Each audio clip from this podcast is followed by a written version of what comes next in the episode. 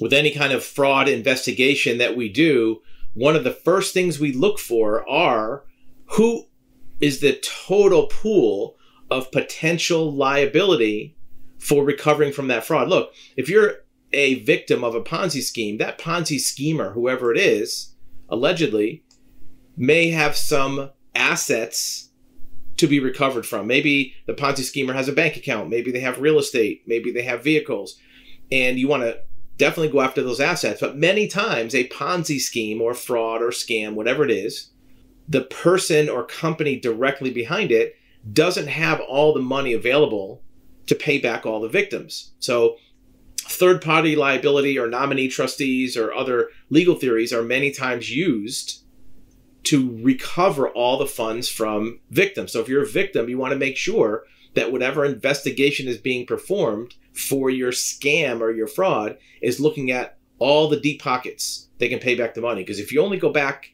after the primary actor, there might not be enough funds to go around. Right? So remember, we're not attorneys. We're not giving you legal advice. You want to get good legal advice from a qualified law firm if that's what you need.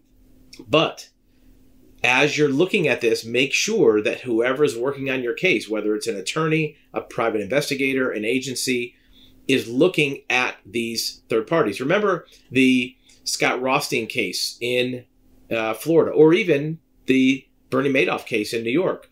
The victims in those cases got back almost all their money, 100% on the dollar. And the reason why is because third parties, mostly banks, were claimed against to get back the money. And here we go again. FTX, the major crypto scam that people have been reading about for the last weeks and, and days, that's going bankrupt there's billions of dollars at stake, you know, 20, 30 billion, 50 billion, depending on how you add it up. And the primary source of that fraud, allegedly, Sam Bankman Fried, may not have all that money to go around. So already, there are attorneys that are suing and looking for third parties. In one case, they're going after the Golden State Warriors because they had received endorsements from this FTX, calling it the official cryptocurrency platform. So if you're a major NBA team and you say, this is our official cryptocurrency platform, you may have liability to pay back unrecovered losses to victims. And they're being sued. In other cases, some celebrity endorsers, Tom Brady, Shaq, those promoters are now being sued by victims, and liability may depend on whether it's deemed a security. And it also hinges on whether compensation was disclosed. We've seen this in other fraud cases where a celebrity or even advertisers. There was a case for a real estate scam that that was paying for ads in the Wall Street Journal, and the Wall Street Journal had to give back the money that they were paid for these ads and even come out of pocket even more. Another famous case, the Jeffrey Epstein case. They have victims, and those accusers are suing Deutsche Bank and JP Morgan because they say the claims that the banks facilitated these crimes. There's a legal theory that you'll hear many times called extending the fraud or enabling the fraud. Even if you are a third party who is kind of ex- distant from the fraud, if you accidentally enable that fraud because you did not do your own proper due diligence, many times attorneys can look at the, those third parties as sources of recovery for victims. So make sure that when you're doing an investigation, you're not just looking at assets for the fraudster, for the scammer. You are getting a list of potential third parties who can come forward with fill in the gap funding if that scammer is not able to make you whole as a victim. Now, it's up to your attorney and the court to decide how much comes from each party, if any. But make sure you at least have that information to present to the court. A lot of times attorneys won't do it, the court's not going to do it.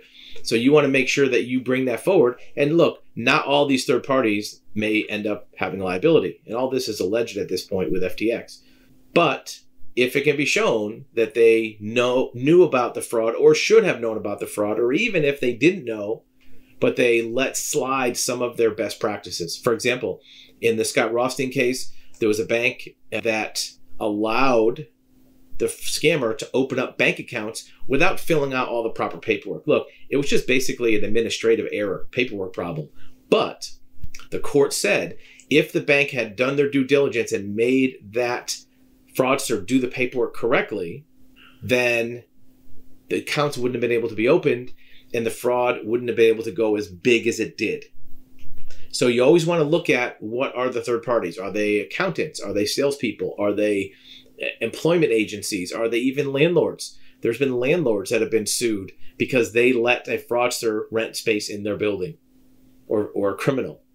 So always look at third parties, make sure you get a wide net of possible deep pockets, and then let the the legal side sort out who owes what and who's liable for what. So if you're a victim, don't despair if at first it doesn't seem like the fraudster, scammer, allegedly whoever doesn't have all the money because there may be others that can f- kick in. Also, remember, these third parties all have insurance policies.